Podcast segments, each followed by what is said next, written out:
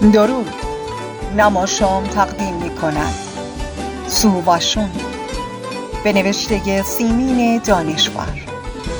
قسمت هشتاد و چهارم خانش ماری نجی. در مدرسه رو می‌زنن. بله خودشه و دختر به دیدارش میخنده. اما این بار پیاده و بیکلاهه. و بسته ای تو دست داره که تو کاغذ روزنامه پیچیده شده.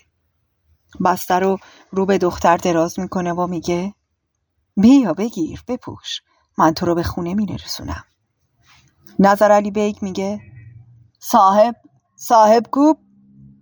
دختر بلد نیست چادر رو رو سرش نگه داره و چادر هی لیز می‌خوره. مرد رو به نظر علی بیگ می‌پرسه یه سنجاق قفلی نداری؟ نظر علی بیگ دست به پشت یقه کتش می‌بره و یه سنجاق معمولی در میاره. با مرد راه میافتن و دختر چشمش درست نمی‌بینه و نزدیک بخوره زمین. می‌پرسه چرا به شما زحمت دادن؟ مرد جواب میده کس دیگه ای نبود. درویش هر کدوم به سوراخی فرو رفته بودن. خانم مهرنگیز برادرزاده قطب خواهش کرد سر رو همین چادر رو به تو برسونم. گفت اسمت خانم زهراست. اسم منم یوسفه. مدیر مدرسه انگلیسی شهر یادشون داده که موقع معرفی شدن دست دراز کنن و تبسم کنن و بگن خوشبختم. اما اون چجوری دستش رو دراز کنه؟ هر دو دستش گیره. یه دستش به چادر و دست دیگش به کتابا. مرد ادامه میده پدرتو میشناختم. پیشش انگلیسی میخوندم. تا رفتم فرنگ. برای خودش مرد بزرگی بود. می‌تونست آرزوهای بزرگ تو دل شاگرداش بندازه. دختر ساکت میمونه و مرد میگه خانم مهری گفت که مادرت از کار دوزن به تنش خوشش میاد. از اینکه گوشه ای از بدنش رو ببرن و دور بریزن لذت می‌بره. هر روز بهانه ای میتراشه و میره مریض خونه مرسلی. یه روز میگه شست پام لک شده یه روز میگه پستونم قده در آورده. دختر می‌پرسه یعنی مهری میگه مادرم سرطان نداره و بی خودی تن به کارت جراحی میده. خدا کنه اینطوری باشه. نگاه دختر به کفش های پای مرده. ناگهان می و میگه بند کفش پای راستتون باز شده. مرد خم میشه و بند کفشش رو میبنده. چه زود با مرد غریب خودمونی شده. انگار سالهاست میشناسدش. و حالا مرد چی فکر می‌کنه؟ به این راحتی همراه اون میاد و درد و دلم می‌کنه. الهی شکر که چادر رو روبنده داره و کسی نمیشناسدش. الهی شکر که تو محله یهودیا پرنده پر نمی‌زنه. نکنه مرد فکر کنه برای بدام انداختن اون نقشه کشیده. در حالی که واقعا نقشم کشیده. مهری هم متوجه شده و کمکش کرده.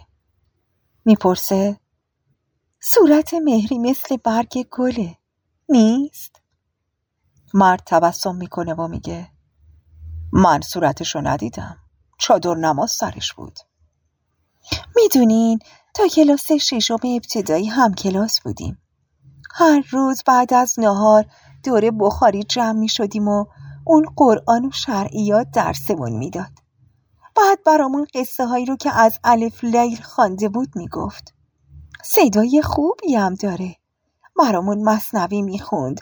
می‌خوند که من شناسم شاه را در هر لباس مصرع اولش یادم رفته مرد می‌خواند دیده ای خواهم که باشد شه شناس تا شناسد شاه را در هر لباس.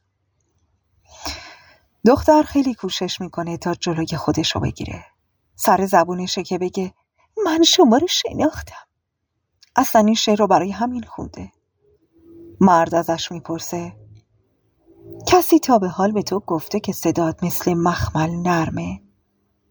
دختر نطق نمی‌زنه. مرد میگه خب از خانم مهرنگیز می‌گفتی. هیچی مدرسه رو ویل کرد تا شوهر کنه.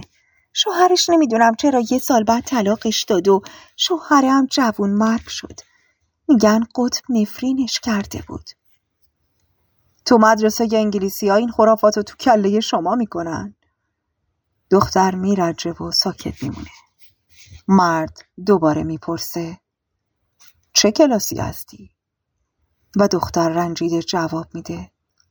هشتم فارسی و نهم انگلیسی. هیچ کس در کوچه پس کوچه ها نیست. کسی چراغ سر گذرها رو روشن نکرده. دختر دلش می‌خواد روبندش رو برداره اما جرأت نمی‌کنه. خوبیش اینه که راه خونشون رو از حفظه و همه چاله چوله ها رو می‌شناسه. همچین که می‌تونه با چشمای بسته به خونه بره. مرد میگه خانم مهرنگیز همش حرف تو رو می‌زد. می‌گفت یه بار سر خوندن شعر کوری سامسون برای هیئت مرسلین شرق تو دهنی سختی به مدیر مدرسه زدی. اون شعر خود به خود به زبونم اومد. قصدم دهنکجی و از این چیزا نبود. می‌دونم تو نجیبی. حالا رسیدن به دم بازار و هر دو ساکت میشن. تو بازار چند تا چراغ موچی روشن کردن و روی سکوها جلوی دکانها گذاشتن. اما تمام دکانها بسته. هفتش تا پاسبان در بازار پلاسن صدای هیاهو میاد اما از سمت بازار شمشیرگرها. در خود بازار تک و توکی آدم به راه خودشون میرن.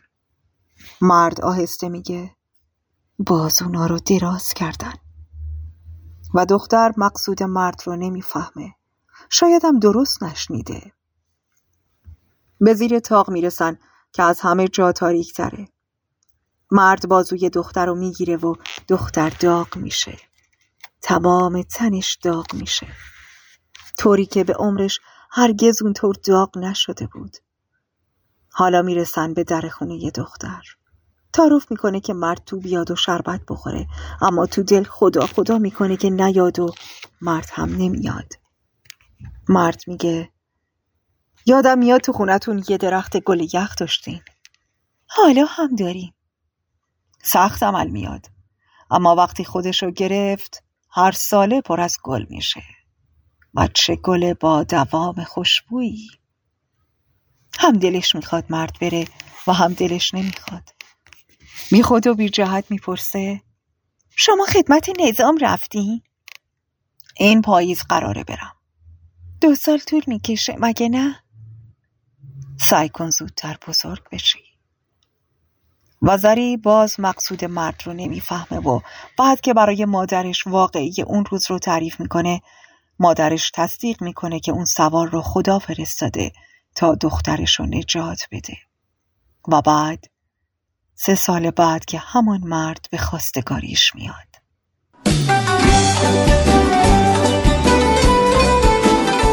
شنوندگان عزیز نماشوم قسمت بعدی این داستان جذاب در نماشوم بعدی برای شما نقل خواهد شد.